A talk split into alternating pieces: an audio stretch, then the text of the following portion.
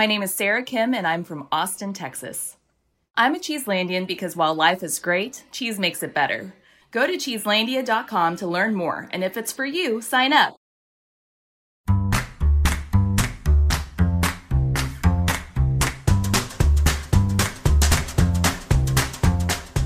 I'm Alison Cayne, and welcome to In the Sauce, a podcast about building consumer brands from the ground up. I love doing this show because I get to interview everyone from production gurus to marketing and social media mavens, anyone who can guide me on this crazy journey. This is the story of building Haven's Kitchen sauces, but it's also the story of every growing brand because we're all in the sauce. Today, I'm speaking with Dan Frommer, founder and editor in chief of The New Consumer, a publication about how and why people spend their time and money. Launched in 2019, The New Consumer focuses on the most interesting and innovative companies, people, products, and trends, highlighting what's working and what isn't, why things are changing, and where things are going next. Dan has spent the past 15 years as a journalist covering business and technology he was previously the editor in chief of Recode, a technology publication from Vox Media. In 2007, he helped start Silicon Alley Insider, the publication that became Business Insider. He's also been a reporter at Forbes and an editor at Quartz. Hi, Dan. Hi. I am very excited to have you on the podcast. I have to say, there's something about like interviewing the interviewer that, that makes me feel for like very tingly. I'm very psyched. Um, Don't worry, I'm going to flip it around and interview you halfway through. So we'll see. so, so welcome. Um, thank you. I'm such a big fan. Ah, thank you. I that means a lot. When you said that you would listen to the podcast, I I was kind of uh, half thrilled and half like mortified at the same time. like, what have I been asking? What you know, kind of going back through the last two years of where I really didn't know anything about this industry at all. Um, so the fact that you remain a fan after listening to a few episodes, I learned a lot from it. Oh, thank you. That's nice. Um, so this is uh, the last episode of 2020. And um, I thought that it would be a great way to end the year. Um, not talking to a founder, not talking to someone um, in marketing or legal, um, but talking to someone like you who you know has your eye on the whole ecosystem and uh, is able to sort of extract and you know predict a little bit um, sort of a consumer behavior the massive shifts that have happened in 2020 um, but specifically for for the people that listen to in the sauce where you see opportunities for those of us who are trying to build consumer brands um, in in this kooky time. Um, and so I'm thrilled you're here. Um, and I guess I'd love to just get started. You know, as, as interested as I am in what you were like as a kid, the reality is is that I'd rather just kind of get down to brass tacks and hear, you know, how you kind of how you took 2020 and tried to contextualize it and synthesize it and and what that looked like for you. Great. Well, thank you again for having me on the show. Uh, again, huge fan, and um, this is this is a treat for me. So, Yay. Um, I mean, as is I think very obvious, this was a wild year. I think kooky was the word you used. That was a great word for it. Um, uh, you know, every year is is unique and perhaps like unlike any year that's come before it. But this one truly, just like everything felt like it was flipped upside down yeah. and um, i had a feeling something was going to be different this year but obviously no one could have predicted what happened right. and um, you know for those just waking up now from a from a long slumber the the biggest story obviously this year was the covid-19 pandemic which you know kind of started literally at the end of last year mm-hmm. um, and didn't really change too much in the us until the middle of march yeah. Um, you know, January and February, we were kind of squinting overseas and seeing what's going on in the in the distant uh, distant lands over there, and then all of a sudden, uh, middle of March rolls around and a switch flips in the U.S. Um, you know, the basketball stops, schools close, travel collapses, all these things happen. Um, and that obviously had huge and profound effects on the way that people lived this year, the way that people spent money. Uh, and, you know, my job, I, uh, you, you got my background right. I've been covering the technology and specifically the, the business and financial side of technology for about 15 years um, right. exactly in fact and my career i've always been interested in you know sure the technology itself but more what what effects does technology have on business and society? And i had been writing mostly about apple actually uh, and you know and then running websites as the editor in chief but i was also love starting new media brands and i had i have been um, you know, my, my whole life, the the kind of guy who, if I, if I have an hour to kill, um, I'll be at the grocery store. You can right. find me, you know, You're wandering my kind the of aisles. person. Yes, exactly. Yeah, we are the uh, grocery people. We are we are a, a definite little subset crew.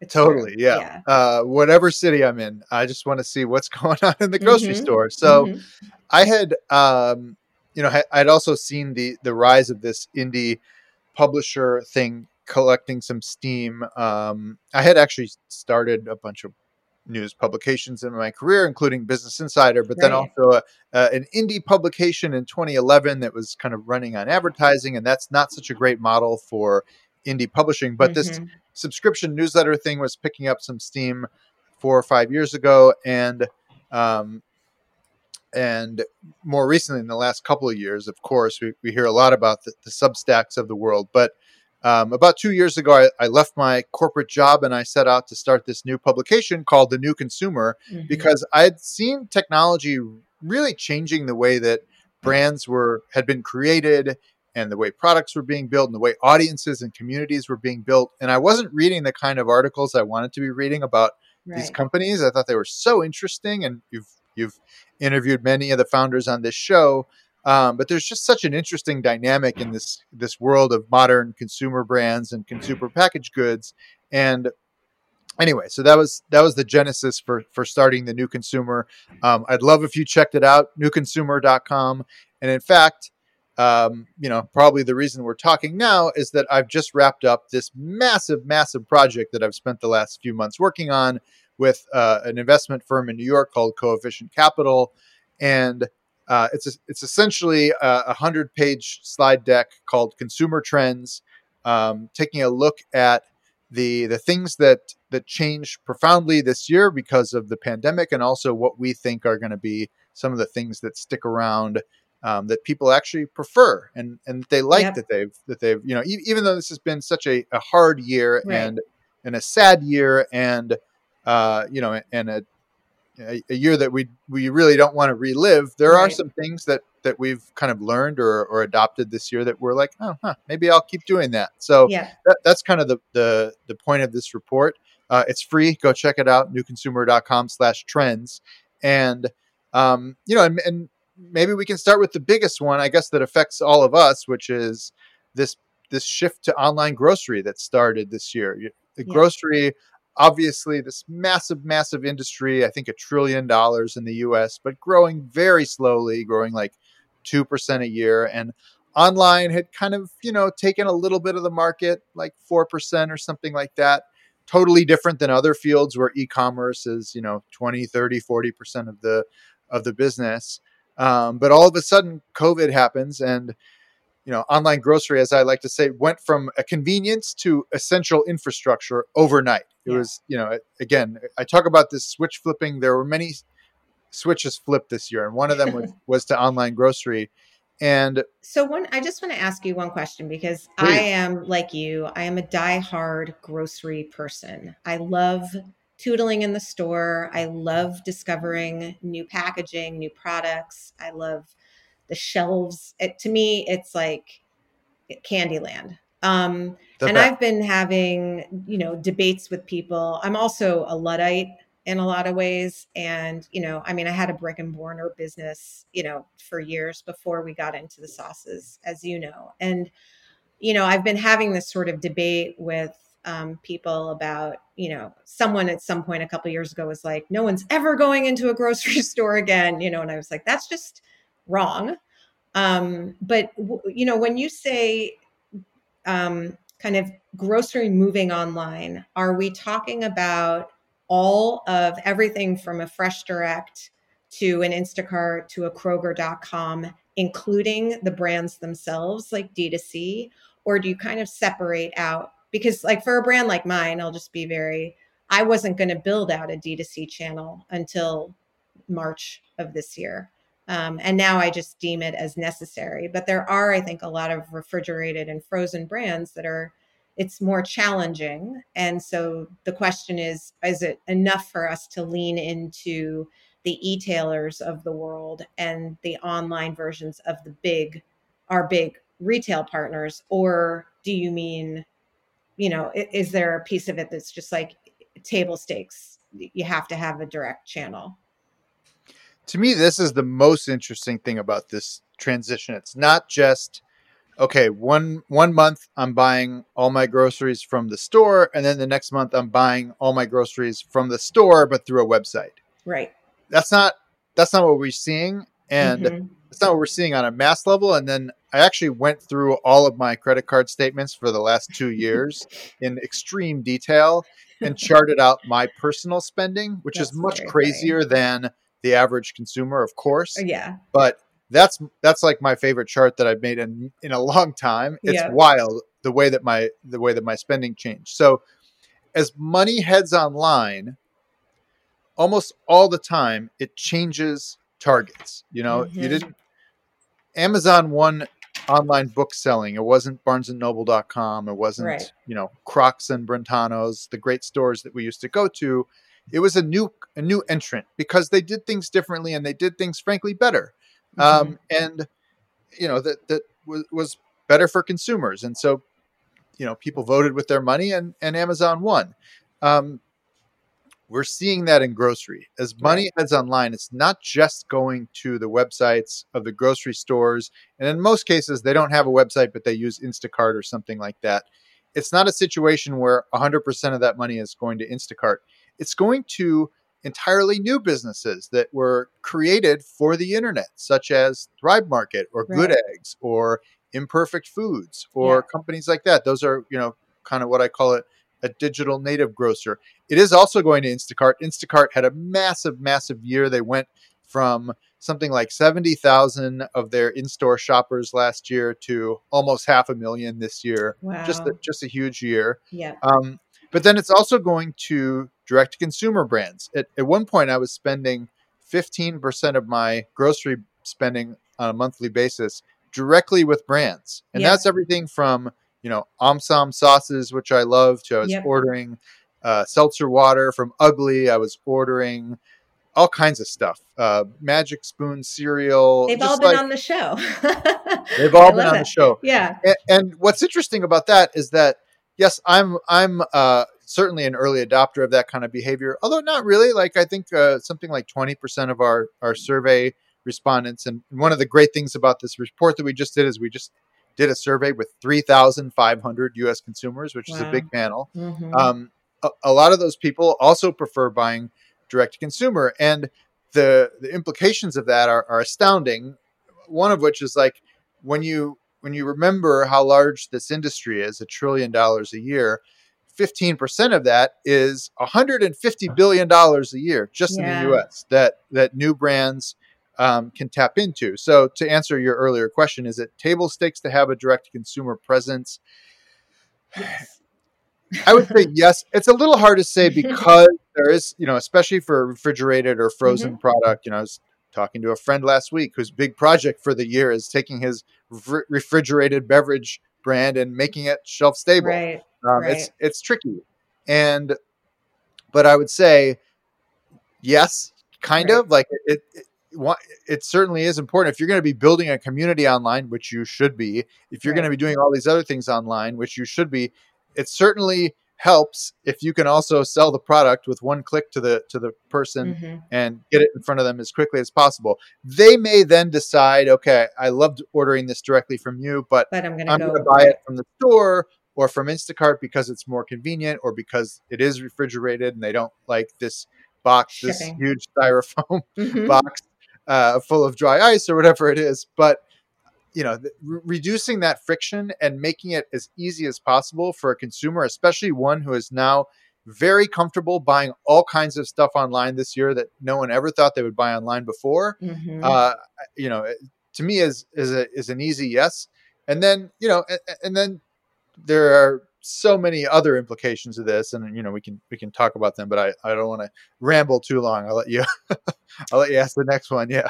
Well, no, I think it's interesting because I, you know, I I got an email from one of my investors over the weekend just saying, "Are you aware um, that it's sixty nine, you know, whatever dollars um, on your website to buy a case of sauce?" And I said, "Uh huh, you know, I am." And um, you know, he said, "I just who? Why would anyone do that? Like, it's it's more than if you're just buying six sauces." At the store around the corner and i and i actually sort of without referencing it directly referenced your I keep thinking of it as a manifesto, even though it's not a manifesto because it's not, you know, you're not like putting out there, you're not Jerry Maguire, but it is, it's fascinating research. And I actually enumerated sort of they, they they're willing to spend a little bit more to feel connected to the brand, to have the assortment that they want, which is not available at every store, to have some sort of accountability from a you know CX or customer service perspective. Uh, they feel community, you know, like they're willing. The consumer at this point understands shipping and refrigerated, you know, two day shipping is expensive. They might not necessarily buy their sauce this way all the time um, and as long as we're not losing money on that first purchase, then, you know, I'm comfortable with it. Um, but it was really a way, like the way that you sort of contextualized why, because you said 20% of consumers are now saying not only that they buy directly online, but they prefer to buy directly from a brand. That's that's amazing to me. I mean, I, I, I would not have thought it was that much. Um, and those are the reasons why. And I think that's, I mean, I, would love your thoughts about that. But is that going to stick? Do you think? I mean, there, you think that's just is that is that the way it is? And so we all better be leaning hard into that community building, that customer experience piece, that you know, that accountability, all all of the things that make people decide to buy through that channel that are separate from price. Yeah, And in fact, I'm looking at this slide now. Um, about 20% prefer to buy food and beverages DTC. The reasons uh, that they cite are better quality, better selection, better customer service, personalization, and feeling as part of a brand community, um, right. um, kind of in that order well, you know, it, it's so hard to say, oh, yeah, this is going to be the way it is for the next 10 years. It really depends. I mean, right. you know, let's see what happens with this vaccine. I've already shifted about half of my spending back to physical grocery stores. Mm-hmm. Uh, you know, as I've become more comfortable going in the store and, and I actually moved, I moved from New York to LA in July. And so there's a store here that I love going to that doesn't mm. sell online. So there, everybody has their own situation. Right. But I would say you know, in terms of spending seventy dollars on sauce, there's there's a few other parts of the equation that right. are new. One is that everybody is buying as if they're running a small restaurant now, right. um, and actually, eh, you know, even even normal times, people spend a lot more money on an online grocery purchase than they spend yes. in store, and they do it less frequently. So people are are stocking up and they're doing it less frequently. You know, some sometimes to hit the free shipping limit or something like that. But in my case, I'm buying essentially, you know, the the residential equivalent of a pallet of whatever I can get because I'm I'm cooking, you know, 15 meals a week in this house basically for for two people and a dog and that means I'll just buy the case of macaroni and cheese and right. you know, just g- give me 12 of them. I'm not going to worry about two of them. Give me a case of canned dolma or whatever, mm-hmm. you know, mm-hmm. whatever we're buying. Um, so when I buy a, a direct consumer package of sauces and it's $40 or $60 or whatever, I'm not thinking about that in terms of, oh man, that's a lot you know, for sauce, I'm thinking, okay, I'm going to get like 10 good meals out Right. of this. Yep. That's $4 a meal. The other thing is that I'm not spending thousands of dollars on restaurants the way I was, Yeah. um, which is sad because I really wish that I could be because I really miss restaurants. But if you think of how much less money you're spending to cook at home Yeah. versus, you know, the sure, I'll upgrade the sauce, I'll upgrade the protein. Yeah. I'll, you know, I'll go all organic because I'm still spending, I don't know, half the money I was on food last year because I'm not traveling, I'm not going to restaurants, and I, you know, I, I have hobbies of, of eating that many people don't. Um, I, I don't consider myself the average consumer, but at any rate, Right. I think those I think those equations are happening, and therefore, especially if you're feeding a family of four people, like just load it up, fill up the fridge, fill up the Mhm. freezer. Um, you know th- that that becomes a challenge for some companies. If you go back and listen to the last Beyond Meat earnings call, Right. they were they were doing so well because people were just buying everything they could buy, Yeah. and then all of a sudden they're like, "Oh yeah, people were actually eating through their stock of right. our products Exactly. in their freezers over the summer yeah. uh, over the over the early fall. We'll it's see. like when So- they when UNFI buys up and you're like, yay, and then Yeah. you're like you're like, oh wait, you know, they were they were loading on the right, OI. sell Yeah. in versus sell through. Now we have to worry about uh, freezer freezer cook through or something like that. Um, we're going to take a quick break, and then when we come back, we're going to talk about all of the other things you discovered in your um, big report and how it's going to help uh, founders like me. My name is Sarah Kim, and I'm from Austin, Texas. I'm a Cheeselandian because while life is great, cheese makes it better. Wisconsin cheese has proven time and time again to be a delicious expression of craft, hard work, and tradition. As a Cheeselandian, I am able to share a Gouda experience with fellow cheese and food lovers nationwide, as well as connect with cheese producers and cheesemongers, taking my love of cheese to another level. I invite you to join Cheeselandia because during these difficult times, it has been even more important to take it easy and get cheesy. The Cheeselandia community and events have been the glue helping to keep us together and connected, and I would love it if you would join me. And let's face it, if you hear the word cheese and get a little hungry, then you've found a place you can call home. To find out more about Cheeselandia, go to cheeselandia.com. I'm back with Dan Frommer, founder and editor in chief of the New Consumer. So we've gotten to you know this this massive report for 3,500 consumers. Um, we know one thing that people are more comfortable buying food and beverage in their pajamas on their couch than they ever were, and that a lot of that is sticking because they're enjoying it. Um, and then uh, one of the other things that you wrote in there, which I'd, I'd I'd love to like have you explain a little bit more, is you you said something about crisis in brand and product discovery as grocery moves online. Um, what did you mean by that? Well, the, the truth is that shopping online for groceries is just different. It's a totally different experience. It's a you know imagine what you would call the user interface of a grocery store. You, you enter the store, you're wandering around, you you kind of have a list of things that you know you want to buy, but you also know that there's going to be some things you didn't know that you want to buy. You're seeing Mhm. beautiful, bright packaging. You're seeing the thing that's sitting next to the thing that you came into the store for. Yeah, Um, there's so many elements of product and brand discovery, not to mention, you know, tastings and activations and all those things from the before times that we kind of don't have right now. Um, but especially a grocery store where there's just such a density to the products available on the shelves and such a variety it's very easy to go in for one thing and then spend $60 Mhm. on you know and this is my old uh, manhattan math when i was when i could basically shop until i couldn't hold the basket with one hand anymore and then i knew okay this is all i can get on the subway yeah, um, here in LA, I have a, a car now, so you know there's no there's no end to how much grocery shopping I can do it in one sitting. Um, so that just doesn't happen online, right? You Right. you you go on to whatever site you use. I use a bunch of them, and actually, what we found is that something like forty percent of our survey respondents uh, and me start their order with their previous order. Just Yep. go through. Okay, I need the arugula again. I need the cottage cheese. I need Yep. the limes. I need the shallots. And it's actually very funny. Amazon has this page of all the things that you've bought, Yeah. and it's something like it's almost shaming me. It's like shallots bought sixty six Right. times. you know.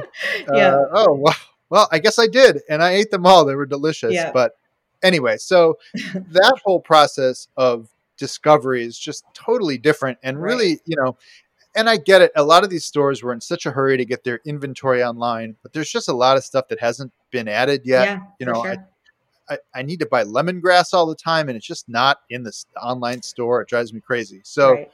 um, so there's a there's a there's a crisis here, a crisis for brands and and you know and honestly for consumers too, because it's very hard to find new things Mhm. online. Yeah. The way that things are currently built. Now, the good news is that tech companies have kind of solved this problem already, just not for grocery shopping yet. It's Mhm. actually also very easy to discover things online that you had no idea existed in the real world. And Right. the beautiful thing about an online grocery store is that every single store can be personalized to that person. So if I say I'm celiac, I will never have to see a gluten item in my life if I don't Yep. want to. If Yeah. they if they allow me to have that feature or you know, they could very easily recommend things to you from one section of the store that would have been an entirely different part of, you know, the experience that is right there. And, and in your case, and, and and some of this is editorial or product, and some of this is advertising product essentially. But if I buy, I don't know, a ribeye or something like that, they Yeah. should be selling me some chimichurri? some Yeah. chimichurri. Exactly, totally. Um, and that is something that, yeah, I suppose. And I've heard maybe it was even on the show someone saying that they put the uh, the charcoal briquettes in the fridge next to the meat or something like that once, just to see if they can get more people grilling. That doesn't make any sense, but Right. uh, but maybe it does. I don't know. And maybe that's the thing that online grocery unlocks is all of a sudden, hey, uh, you just bought this thing. Here's 12 things you've never heard of that we know that you've never bought because we know everything you've Right. ever bought.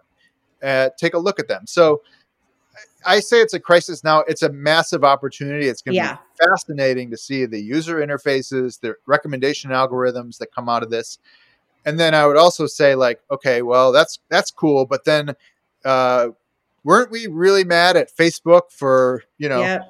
Getting uh, into our lives letting- and knowing uh, everything about us. ruining Yeah. our lives or something like that? All of a sudden, what you know, what if we're in a position where the Instacart algorithm is dictating what people eat, and all of a sudden, you know, we're all you know, we, Mhm. everybody gains 10 pounds because it's the candy companies that have all Right. the advertising money, all that sort of stuff. Yeah. um, not hard actually to imagine problems coming out of those things. So I hope Right. those companies are, you know, that's a great investigation for me for next year. Is like, how, how are they kind of making sure that uh, that, that their There's recommendations are, yeah, exactly. Um, You know, should they be promoting healthy eating or not? I don't know. I think that's that's something that every company will will have to decide on their own. But perhaps again, a market opening for a company that that doesn't sell crap on their website. Right. Well, I think also, you know, I, I'm obviously reading this through the lens of me, right? And I took two things away from that. One is got to get into the carts. And we've had a really great run with Fresh Direct from the beginning. They were, you know, they and Amazon were our first accounts. And you know my act two, my my team actually the two people that are now sort of like the leadership of my team actually came from fresh direct um, so i learned that pretty early from them just you know it's worth spending to get into people's carts early um, because once you're in their cart you're kind of there and it just makes it a lot easier for them so for people you know i've gotten so many calls i'm sure you know in the last couple of weeks about how much are you putting in Instacart? Are you advertising on Instacart? And I would say Instacart keywords all day, every day. Like Mm. it's for me just like an absolute no brainer um, because I want to get into. And by the way, we started on Instacart in August, and I think our Wegmans sales are something like 580% or something like that in crazy. Um, Amazing. so, you know, that is number one. But number two, and this is a little bit of a finer point, which maybe I'm getting a little too wonky about, but for me, as like I think this is a brand, safe space for wonky. yeah. yeah, it's also MySpace. So if you guys yes. think it's wonky, then you can just mute for a few minutes or whatever. But I do think that, you know, as I'm putting together sort of decks for my buyers at the various um, at the various big retailers, you know, talking about how do they keep share away from some of these e-commerce, you know, um, online groceries who are very good at bundling things that are from all different parts of the store in one really beautiful looking one click and you can buy it all. How do they transform the grocery store from I'm running from the far left aisle of meat to the far right aisle of broccoli down to the, you know, dairy area and how do they kind of reimagine the grocery store in a way that really suits the consumer the way that they're shopping now and how and this is where it gets wonky you as a brand speaking to your buyer can help them solve that problem. Like what are you bringing? You know in our case we're very much like people are going to order mac and cheese beans and toilet paper from wherever they can on their couch. Why are they still coming into the grocery store to buy fresh and so our position is, you know, let's move it away from commodity fresh, you know, have that, sure, but also have things that enhance meals that make dinner better, all of that stuff. Um, so I think, you know, this information is is interesting. The the fact that people buy differently and that that's going to start affecting the way that they're that they're looking at grocery stores or what they're wanting from grocery stores is a big opportunity for brands like mine to to really come in with conviction and an opinion about our categories. I love it. I mean, Thank and you. then also think okay, if 10 20% of the grocery shopping is happening online, what what does the store need to be like to right excite people to keep them coming in? You know, it, it, are we looking at a future where every store is more like Eataly, and perhaps you know your sauce is being prepared at one of the little restaurant stations there, and that's the entertainment that people are getting when they come in the store. Mm-hmm. Um, there's just so many kind of second and third degree. Oh, that could change completely if you know mm-hmm. if if mm-hmm. this trend sticks and if right. people keep doing this, and that's you know so we'll see. So let's talk a little bit. I love this. I, I love that you called it this, and I would like to just, I don't know, put this on a t-shirt or something, but the great unbundling, right? So, um, what do you mean by the great unbundling? And again, how does a brand like an emerging brand like mine leverage that? Because, and I want to do sort of one, I, I didn't make it clear at the beginning. I just want to sort of caveat. I know that this goes without saying, but COVID is obviously horrible and it's been a horrible year. And this isn't to sort of say, how do we turn this into an opportunity and how do we sort of like leverage it to our benefit? But it's more that, you know, I see my job as protecting my team and also to some extent protecting my friends that are listening to this who are building emerging brands. And if they're, you know, if if I can help kind of stop us from getting clobbered and keep jobs and keep people well fed, um, then that's kind of what I mean by leverage. I don't ever want it to sound like I'm being cavalier um, yeah, about a pandemic. You know, it's complicated. You know, it's a terrible time, and a lot of people are are having a, a, a really rough time. Um, but you're also providing nutrition and joy jobs. to a lot of people as well, mm-hmm. and jobs, and mm-hmm. it. You know, it's life is right. life is weird and, and complicated. Yeah. Um, so the great unbundling is it's it's happening in, in a few different ways, but generally it kind of what we're studying is as spending heads online, regardless of category, is it changing its channel? So is it changing, you know, the type of merchant that you're purchasing from? Is it going to a you know is, is it remaining with eh, well okay so is it changing channel and then is it changing brand and it can mm-hmm. change channel without changing brand if you go from buying at the apple store to buying at apple.com you know you've changed right. channel but you haven't changed brand it can also change both. It can change neither. It can change one or the other. So, right. um, what we're looking at is essentially, you know, and, and this this kind of shift to online spending is is also can be substituted with any number of other societal changes or or habit changes or whatever that that we want to study. But specifically, we were looking at as money heads online, in large part, kind of accelerated by COVID pandemic. How is it unbundled um, across channels and and brands? And you know, one of the interesting categories we, we, could talk about grocery for the rest of our lives. So mm-hmm. one of mm-hmm. the other interesting categories is fitness. You know, right.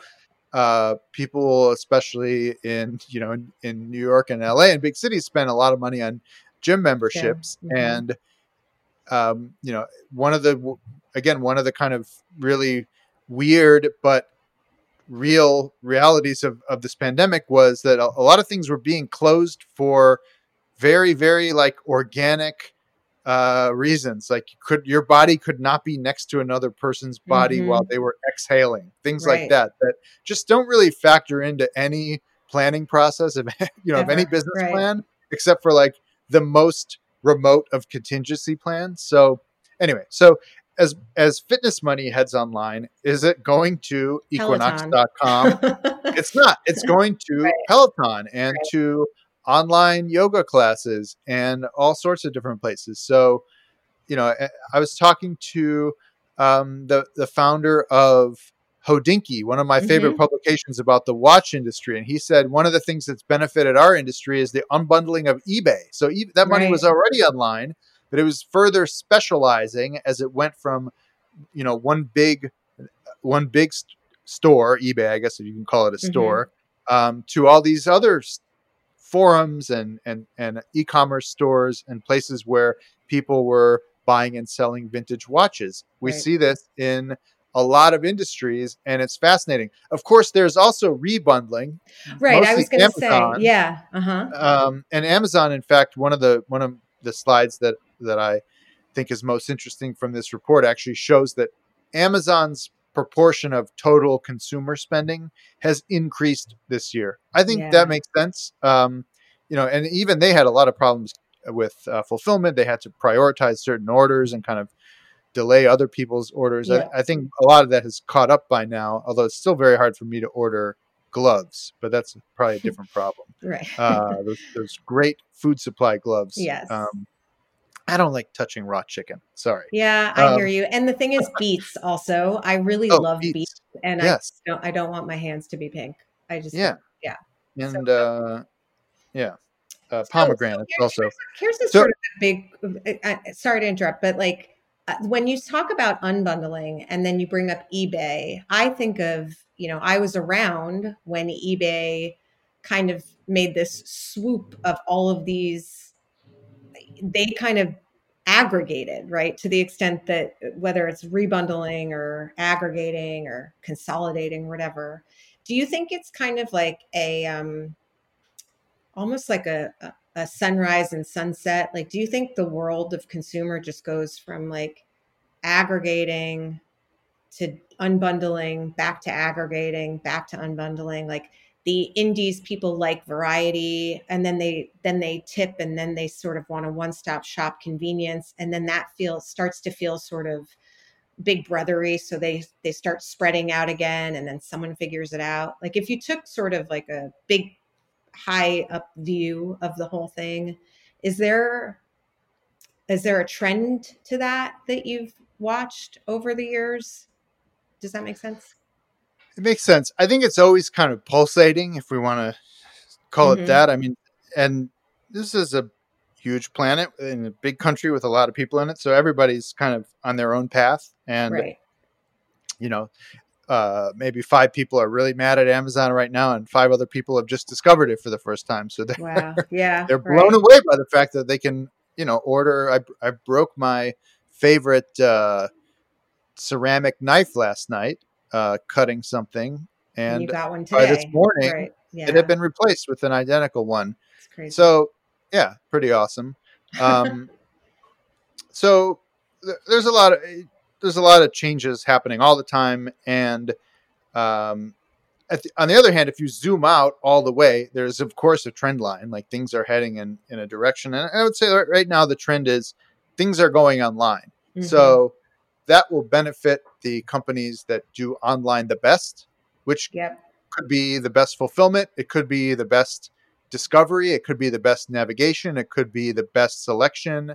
It could be the best customer service. It could be you know a combination of a lot of those things the best story people are really interested in story now mm-hmm. people want to know that they're buying from brands that they can kind of make as part of their identity yeah. uh, a lot of that i think comes from the instagram era where you of course have to take post a picture of everything you do that's interesting so that people marvel at your interestingness although yeah. even that perhaps has had a big pullback this year because you don't want to be interesting this year you want mm-hmm. to be you know whatever it is so um, things are always changing and I would say that, you know, for a brand, there's no like playbook that you must do that will be right. a guaranteed victory. I would say, you know, be you the best you can, whatever that means. Uh, build a community, get, you know, find your your favorite customers and and help them uh, be ambassadors, and just keep making great product. Yeah. And you know, and, and there's so many, you know, you know all the all the levers of running a business. It's there's it's there's there's so much, but um, you know now I think is a especially coming out of this year, you know, the, the vaccine news has been good so far. We'll see what it looks like. But I yeah. think now people are starting to look forward to, uh, you know, perhaps being able to do something a little different next year, whether right. that is travel, travel. again mm-hmm. or, you know, throw a dinner party. Yeah. Um, although I think some people have been doing that, even though they shouldn't have. Outdoors, I mean, we had maybe, great right. outdoor, yeah, yeah, had some great outdoor dinner parties this year. Um, so I think that the vibe right now to me feels like one where I think it's okay to be a little promotional and not mm-hmm. be so reserved and you know and and get on the good side of people's anticipation yeah. and it's not like March and April where if you didn't have something useful to say, you should just shut up. Now right. I think I think it's okay now to kind of get people excited about things and uh, you know and be out there a little bit.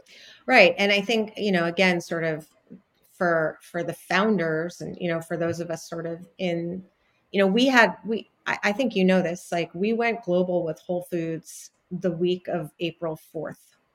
It, it was literally like. Right right in the middle of it. And we weren't even sure our product was going to get onto shelves across the country. And our plan was, you know, a, a ton of demos, like everywhere. And so we all kind of looked at each other like, uh, like, okay, first of all, let's hope it gets to Alabama and Sacramento and Bloomfield Hills. But um, if it does get there, how on earth are people going to know to pick it up? I mean, if people are even in the stores, like we were just genuinely sort of a little gobsmacked by the whole thing. Um, but I think what you're talking about is actually really fascinating from our perspective because it what ended up happening was this window opened. And i feel like the great unbundling is creating this window. Um, and you know first of all the window that people are willing to try new things that there was sort of this open to um, open to new brands and and and you know new products that hadn't really been there as much before which you talk about in the manifesto for lack of a better word and i think also just like we were not planning on doing anything digitally for some time but reaching people digitally and getting good at sort of explaining what the product was actually was very helpful. And I would venture to say that while demos might be a part of our future, they're not going to be anywhere close to a part of what we thought our future was going to be because digital ads really work. Even when you're not able to track them exactly because we were obviously not sending people to our homepage. We were sending people to the store locator for whether we were sending them to Whole Foods in Sacramento or Whole Foods in whatever. We did see a correlation between the regions where we ran those ads and sales. Um, and so I think part of this is, you know, that that this this unbundling thing is an opportunity for small brands. We just have to find the little cracks and kind of stick our feet in and then try to wedge them open a little bit because it has created cracks. Absolutely. And yeah. and a, a lot of things kind of point to that. One is that people were, you know, people were actually in many ways forced to adopt new, to try new brands and adopt new habits, but right. but people are also very open to it. You know, we looked at a, a field like beauty and skincare and younger generations use more brands than older generations. Mm-hmm. And and it's interesting and they, and they use different brands than even even the gen z uh, audience uses different brands than the millennial audience but mm-hmm. they they all use more brands and i think that's because people are looking for specialization they're also mm-hmm. open to new ideas and um, you know and, and if and to me like this is one of the, the major major stories of our lifetime is like technology is going to make it so that we can invent new things that are better than what we had before, than what we inherited. So perhaps, yes, perhaps that brand was around a hundred years ago, but who cares when this new one works five times better for the same price or right. whatever it is, or, or can be made 20% of the, of the cost. Uh, there, you know, there's so many different things, or perhaps it really, really, really works well on, you know, your uh, your your your hands, but maybe not your your face. I don't know, whatever it is. Right. People are, are looking for specialization, but I think you know, in your case, for example, this is uh, a, a, sauce that people don't have to you know add water to and mix right. and and taste like the inside of a cardboard box. Like mm-hmm. this is a you're it's a highly specialized thing that people can just grab and use. And yeah, I think people are comfortable now with the idea of, of buying things that are are specially designed for for almost niche activities, but are making that more and more part of their identity. And there's this culture of, uh, of discovery and recommendation, I think, and, and curation that people are are curious about and interested in. I think the internet has just made it so that people are just aware of more things in general, and it's uh, just super fascinating how that's going to continue to play out. So, um, you know, it, there there is rebundling too. We we see this, but right. um, you know, we talk to we talk to people about how they've switched to working out at home this year. Mm-hmm. Um, fitness, you know, either just running more or using a Peloton or something like that. And 80% of millennials say they prefer it. They yeah, actually like it wild. more. So, yeah. you know, they weren't planning on living this way this year. Nobody was. But in some ways, people actually like certain elements of it more and and therefore probably will continue it and so when you're talking a little bit about you know people are open to trying new things but they also like specialization and they use more brands than past generations does that um does that mean that there might be less brand loyalty or uh, do you think that there is loyalty they're just loyal to six brands not not one kind of thing? Excellent question. Worth, I would say, studying in depth. Um, I would say that there's probably, I would say that loyalty is probably lower. Mm-hmm. I don't know. I'd love to actually do the research on that. I yeah. would say that people are probably more interested in novelty because there is choice I mean, think about the beverage section. And I wrote a piece a few, like two months ago, I think, about my love for the Erewhon yeah. beverage cooler in, in LA here, where we yeah. have, I think it was 450 different beverages on yeah, display. Crazy. Um, you know, yeah, I'm still probably buying the majority of my. I'm I'm also a uh, trouble seltzer water drinker. Like it's just kind of incurable problem I have. Um, you know, I, I, still am buying mostly LaCroix, but I'm sampling a lot of different stuff. You know, we're trying every new brand we see. Some of it's better, some of it we continue to buy. A lot of it's worse, and we right. only buy once. Um, I, th- I think there's just generally like a, a, stronger culture of experimentation now and specialization. You know, I did this piece earlier this year which um, is free. Anyone can read it on my site about natural deodorant and just why there's so many natural deodorant brands Yeah. right now. Yeah. And that's another one where it's just like there's it's like a playground of brands that have launched over the last few years. Right. And it's almost as if there's one for everybody. It's really interesting. Yeah. No, I think that's interesting. And I think um, it's, it, I, I just, I had the founders of Sagely Naturals on a couple weeks ago, and I keep going back to them because they're a CBD brand. I, I, I Oh, yeah, hadn't cool. heard of it, but she was basically saying that, um, you know, they have, they're in Ulta Beauty, they're in Walgreens Drug, they're in Sprouts and a couple of other grocery, um, and they're online. And I don't know very many products that are just in all basically every channel like that, right? Hmm. Um, and they were saying that, you know, while people might not necessarily, that it all is feeding everything else. And that at this point, the way that they see Walgreens, for instance, is almost like a billboard. You know, that it it's not necessarily that everyone's buying it at Walgreens because they might be buying it, you know, in other ways, but that having the presence at Walgreens gives it validation.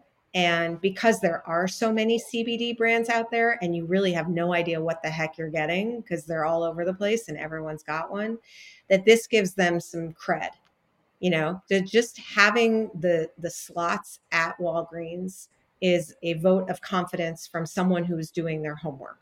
And I think that's similar to an Erewhon, right? If you've made it onto that shelf, even if you're not turning a ton, obviously that's not great from like just a keeping Erewhon keeping you perspective, but it, it's it's sort of like a vote of approval because there are more beverage brands every day, um, and it's never been easier to kind of create a brand and a product.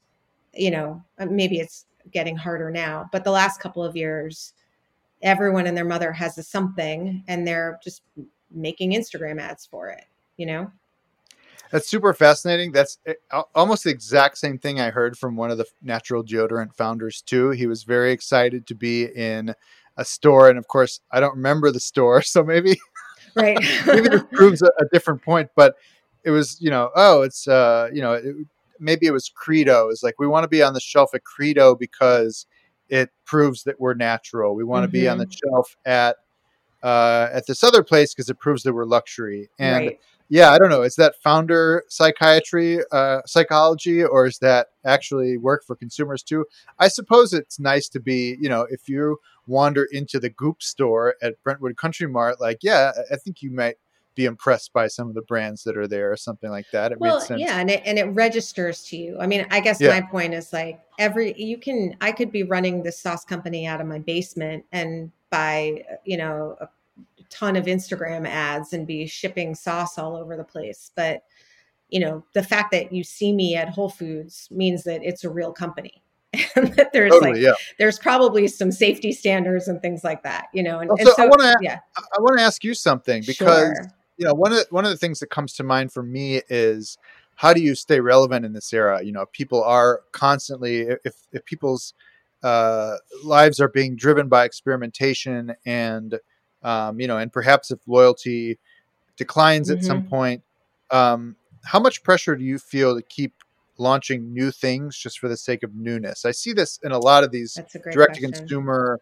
kind of modern consumer especially food and beverage brands where there's always a seasonal flavor that Mhm. sometimes even monthly um, do you feel pressure to do that or or not really Um, I do, but so um, there's a lot of research into sort of where consumers fatigue, and it's generally at like eight SKUs, right? That like if if you've got more than eight, people just start to get glazed over and they just pull away.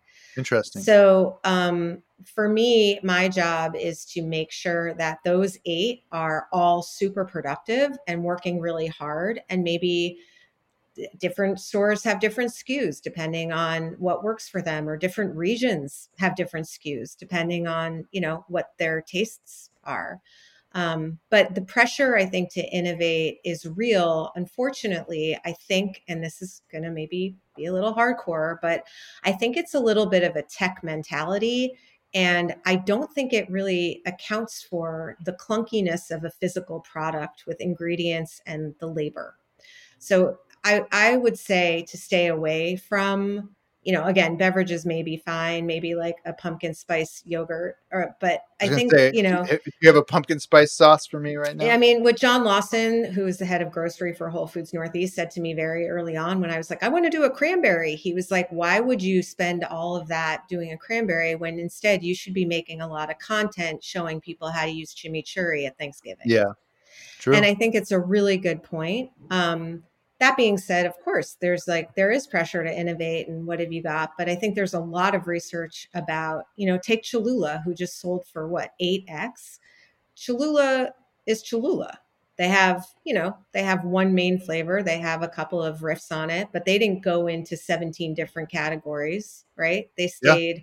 really lean and hardcore. Um, on what they were doing. And I think what, and you know, especially in grocery stores, we confuse buyers, we confuse consumers. You know, building those relationships with buyers is an investment. And then all of a sudden you're in a completely new part of the store. That being said, I do think different channels can handle different products. So for me, the question is, um, you know, am I selling fresh sauce on my direct to consumer channel? Or is there maybe something that I could be selling on my direct to consumer channel that might not be, you know, refrigerated two day shipping? So I'll leave that as like a big question mark. All right. For you.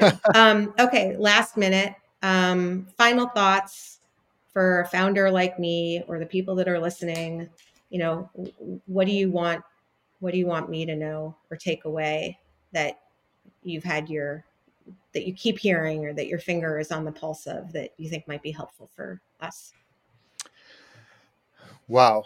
Um, well, again, this was this was a really hard year for a lot of people. Uh, you know, in and out of consumer and CPG. Uh, a lot of companies, on the other hand, had a great year, so um, that's that's good as well. You know, that people are um, economically stressed, but also, you know, most people still are alive and therefore have to keep feeding mm-hmm. themselves and eating and sort of stuff, uh, that sort of stuff. So I would say, um, you know, all, all, that is to say, hopefully 2021 is a smoother year in many ways. Uh, hopefully we can focus more on, um, you know, enjoying life and, uh, and exploring and, and trying new things again. Mm-hmm. I would say it's, it's going to be a noisy year, but just keep focused on, on building that a really strong relationship with consumers, whether that is through direct sales or just through media content, community. Um, you know, that you can never go wrong if people love you. And yeah. um, and to me, that's just the you know the, the thing that I I spend so much time thinking about the the the shops and the brands and the restaurants that I really miss. And yeah. sure, it's been fun to kind of keep up with keep up with some of them on Instagram, but I really can't wait to get back to you know Chicago and Tokyo and Paris and yeah. and and and spend time with these uh, shops and these restaurants and these brands. So I think a lot of people are feeling that way, and um, just keep keep that uh, connection. that connection close, and yeah. good things will happen. Yeah, uh, awesome. Dan, thank you so much. Um, this was such a great sort of finale to the year. Um, Thank you. I do want to just mention you can follow Dan on Twitter and Instagram at wow. From Dome. From Dome. F R O M E D O M E. Um, and at New Consumer. And um, you can always subscribe to the New Consumer online, and a couple of these reports are free. Um, Jess, I want to thank you for um, being with me every Monday. Um, we've been doing this for a while, and we kind of recap our weekends, and we're both like, "Oi!" Um, but I just want to thank you for always being there and not yelling at me when I go over. Um, and everyone who's listening, um, thank you for all of your continued support and listening and sharing this with friends. Um, I'm here to help, so DM me. And I will be back in January with new episodes of In the Sauce. In the Sauce is powered by Simplecast.